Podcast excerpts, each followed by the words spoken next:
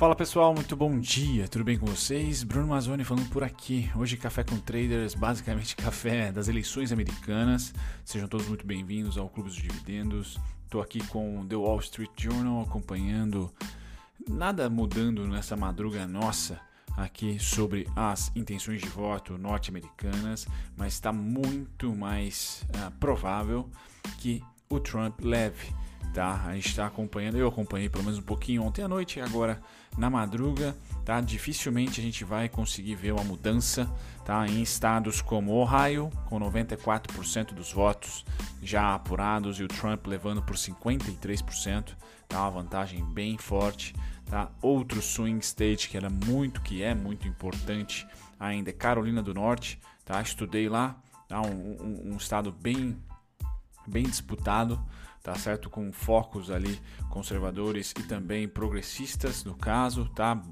Boas bases militares e depois também várias universidades. Então tem ali sempre uma disputa liberal conservador, tá? E o Trump tá levando esse mais apertado, tá? Por 50.1% dos votos, 94% ah, esperado.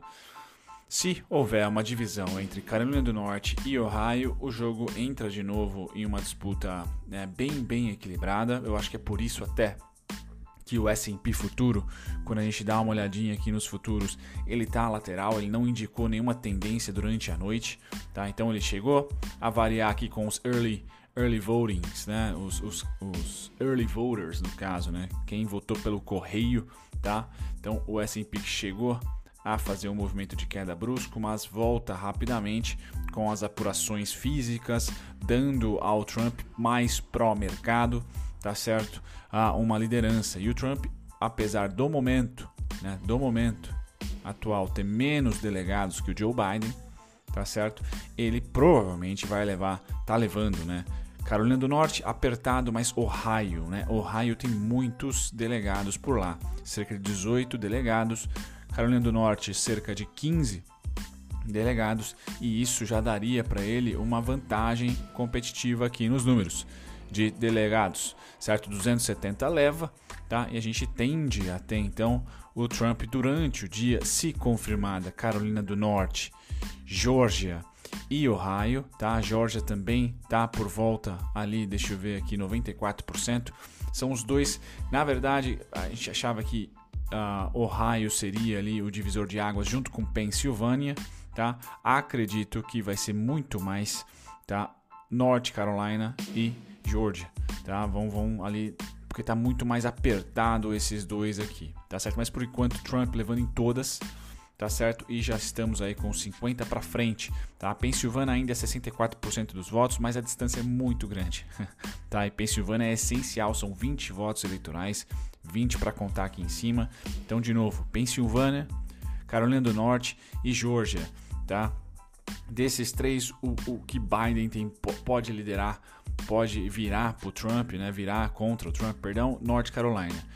Georgia é complicado porque Flórida é uma base forte do Trump, né? apesar desse ano aqui junto com o Texas ter sido disputado, tá? ainda no, no frigir dos ovos e é o que conta tá?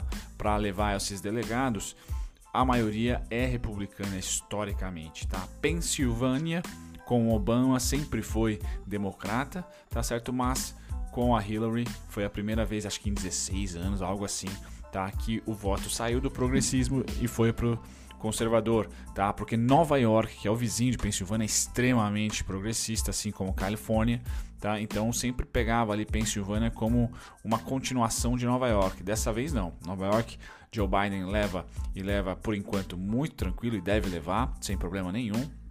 Já a Pensilvânia, o Trump conseguiu pegar esses 20 ah, votos eleitorais aí do vizinho. Então eu ficaria de olho em Pensilvânia, Carolina do Norte, tá? E Georgia. São os três estados aí que têm bons Uh, bons votos eleitorais, né? bons uh, delegados, certo? Que pode que pode definir, na minha opinião, vai definir, tá? Se o Biden conseguir pegar pelo menos uma delas, tá? E o melhor delas seria a Pensilvânia, tá? Mas pelo jeito não vai ser, tá? Então fica mais para Carolina do Norte e Georgia que estão mais disputados aqui, tá? Carolina do Norte e Georgia. Georgia vai ser muito engraçado porque vai ser engraçado, né?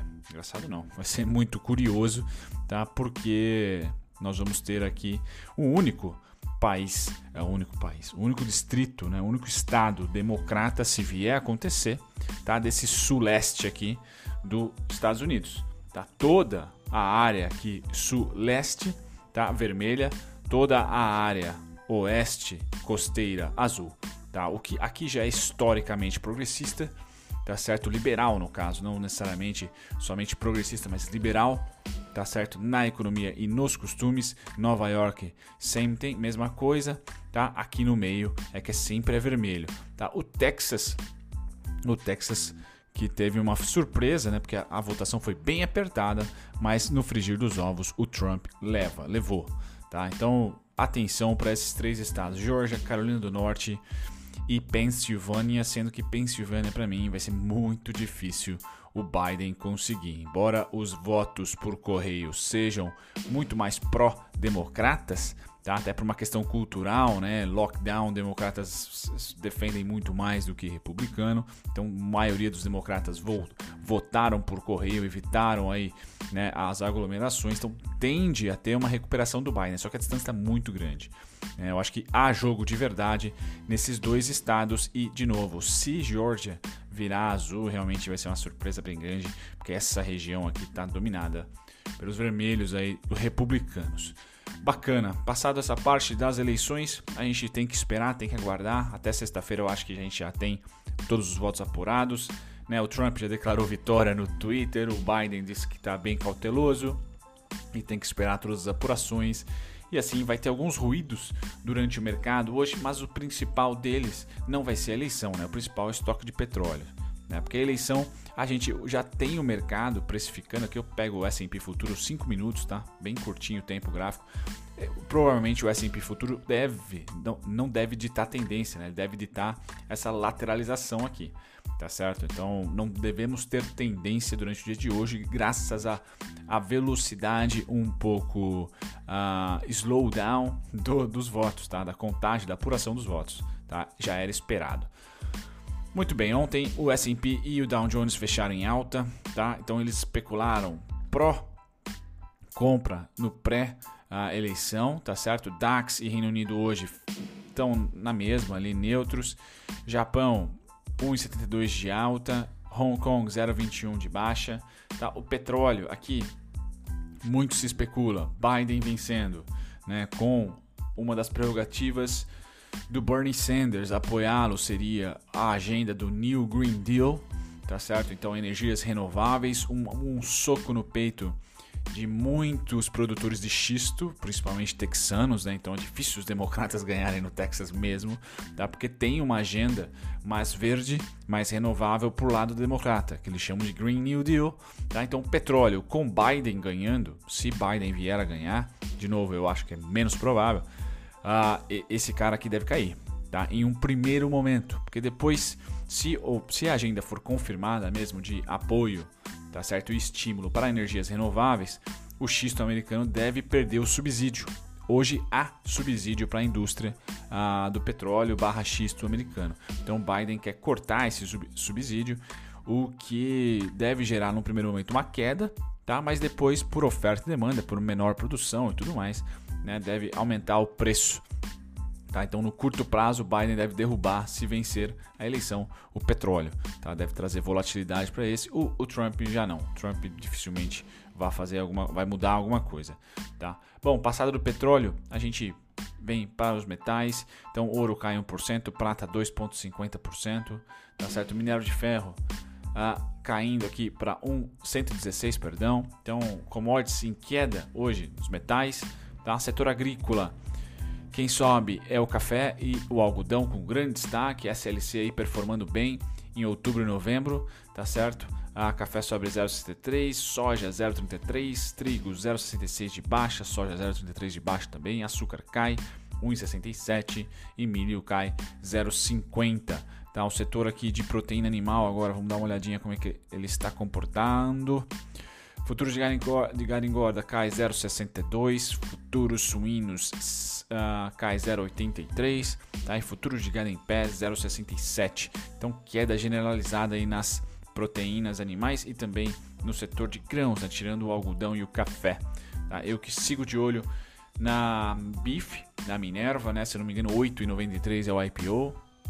Então o preço está muito próximo tá? dessa região.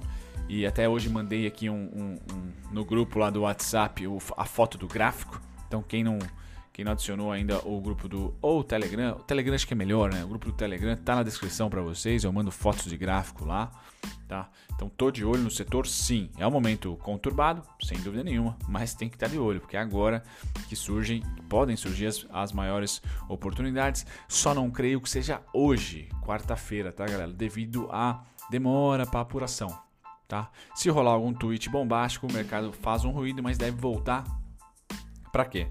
A seguir esse cara, S&P. Deve voltar para consolidação, tá? Então fiquem atentos quem é day trader aí. A resistência e suporte devem ser mantidos com sempre com emoção, né? Sempre com violinadas aqui, se você quiser. Mas no frigir dos ovos, ou seja, dentro do pregão, deve ser mantido ali uma certa região, tá? Tanto de suporte como de resistência. Tá?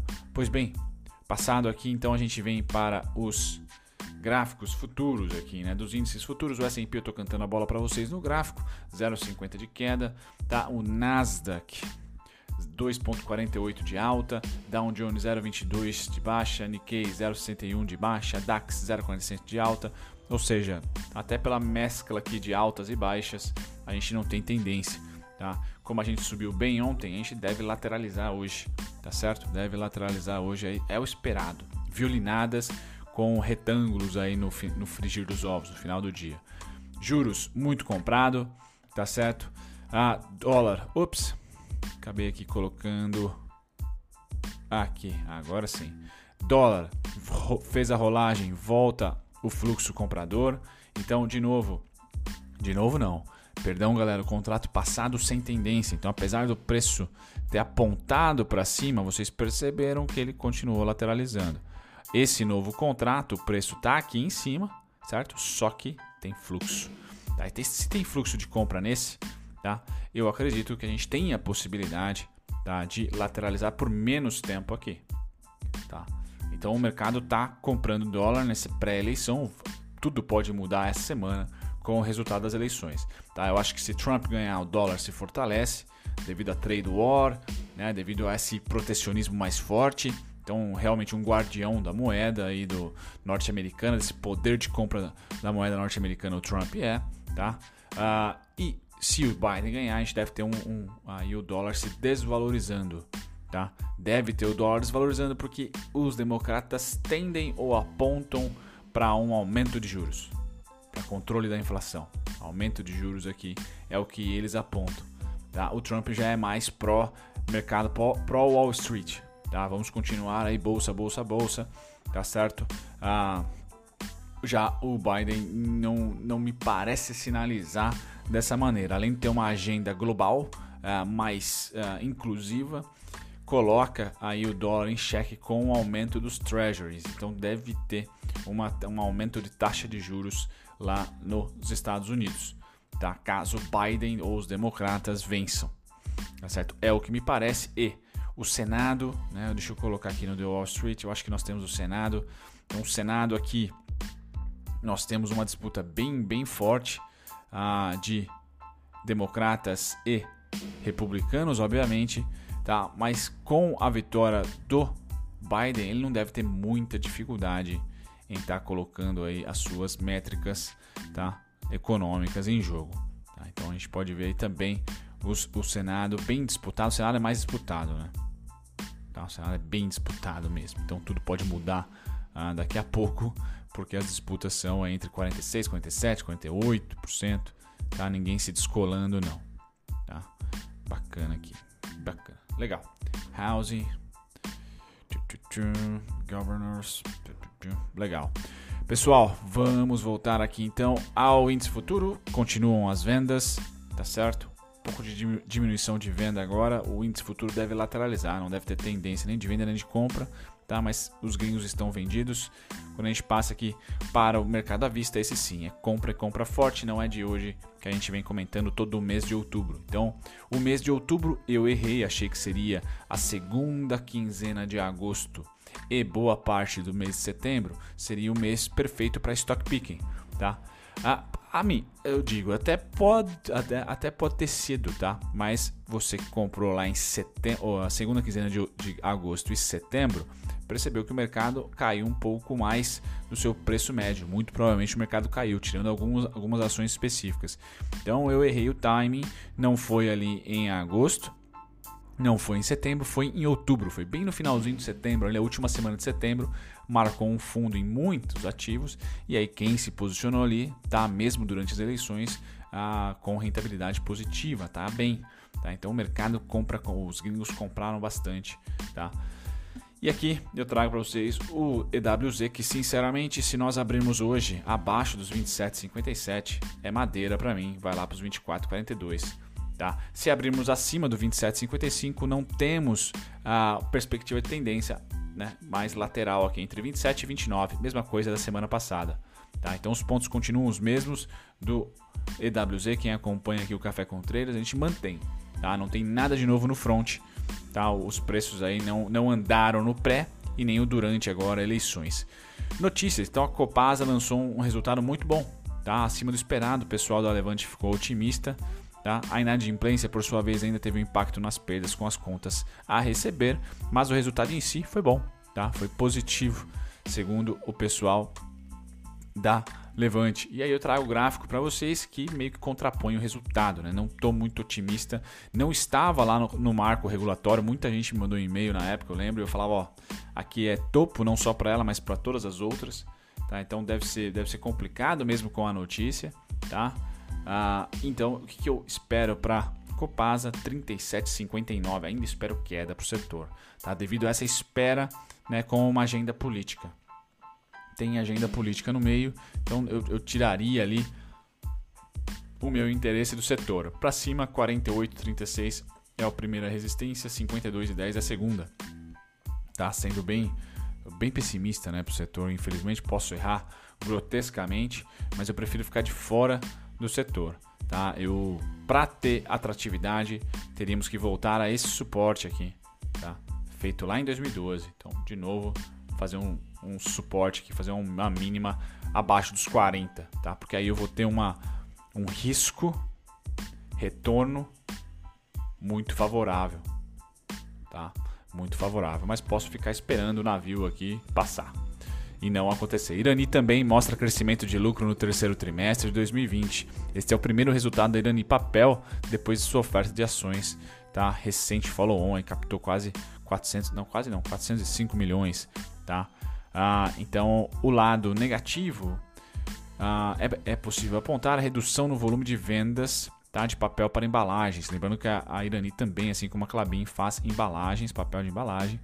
Ah, o EBITDA e sua margem ficaram estáveis, mesmo com a melhora de volume geral das vendas. Tá, os principais destaques positivos do resultado foram o aumento do volume de vendas no segmento de papelão ondulado, que é muito bom, aliás, um belíssimo indicador de PIB, tá? produção de papelão ondulado, embalagens diversas, crescimento de 9,4% na receita líquida em relação ao mesmo período do ano passado, tá? atingindo 261 milhões de reais, lucro líquido de 25 milhões, crescimento de 66% em relação ao ano passado. Então, uma, uma pancada, na verdade, para a Irani aí.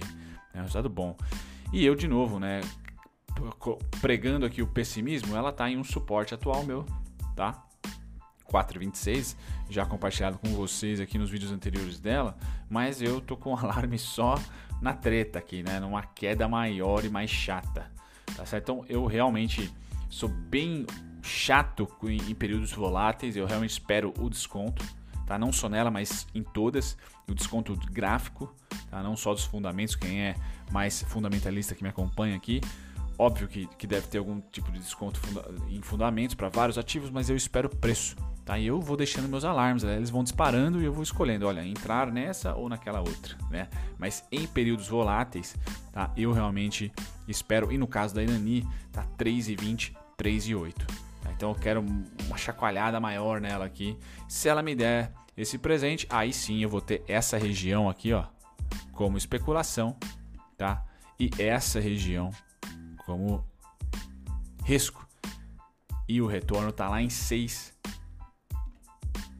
6,50. Então a gente ganha um risco retorno muito favorável, né? Região de interesse, de suporte, ups, deixa eu traçar aqui. Região de interesse de suporte, tá? Região onde eu quero me desfazer, trocando as cores com uma certa dificuldade, região que eu quero me desfazer, certo?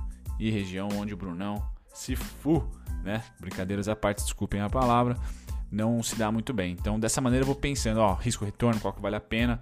No caso da Irani, seria esses os pontos, tá bom? Mas é uma ação que que vem para um mercado que o Brasil tem muita proficiência, né? Que é, o que é a celulose, naturalmente. E a única, a única notícia bombástica de hoje é o estoque de petróleo, que pode trazer um pouquinho de volatilidade, além da gente acompanhar aí quem que vai ser o titio a presidente da gringa, tá? Eu adoro política, política. Eu nem gosto de política, acho que política. Eu, eu sou política, né? Todo mundo aqui, acho que todos os seres humanos em 2020 ah, devem se sentir políticos de alguma maneira, né? Ou em casa, ou no trabalho, ou agora votando, né?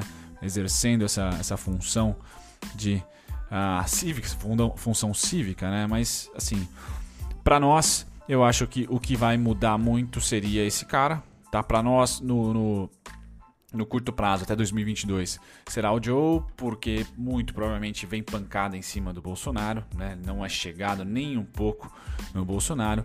Já se o Trump for reeleito, até 2022 não vejo nenhum tipo de atrito e o Brasil fica aí com, com a, a mesma política econômica, né? sem retaliações.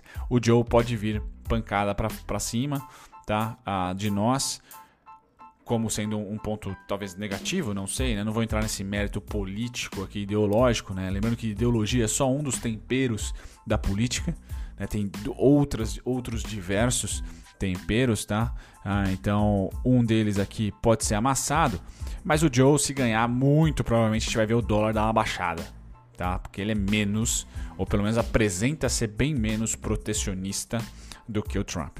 Certo? Feito isso, fico por aqui, galera. Um grande abraço, até o próximo. Tchau, tchau. Muito obrigado a você por ter ficado até o final. Nem sempre eu apareço durante os vídeos, então deixo aqui me apresentar. Meu nome é Bruno Mazzoni, sou analista CNPIT. Estou aqui no YouTube já há próximos de dois anos, tá? Sempre comentando sobre ativos específicos ou um grupo de ativos. Então convido você que ficou até o final a visitar a minha descrição. Tem lá todos os conteúdos meus gratuitos para você que aprender sobre análise técnica, aprender sobre valuation, análise fundamentalista, tá certo? E também outros conteúdos curiosos sobre o mercado financeiro. E se você quer assistir sobre um ativo em específico, uma ação em específico, vá na aba playlists e digite tá, o ticker ou o nome da empresa, mas principalmente o ticker da ação e eu vou ter com certeza um vídeo para você lá, tá certo? Me apresento e fico por aqui. Até o próximo vídeo. Tchau, tchau.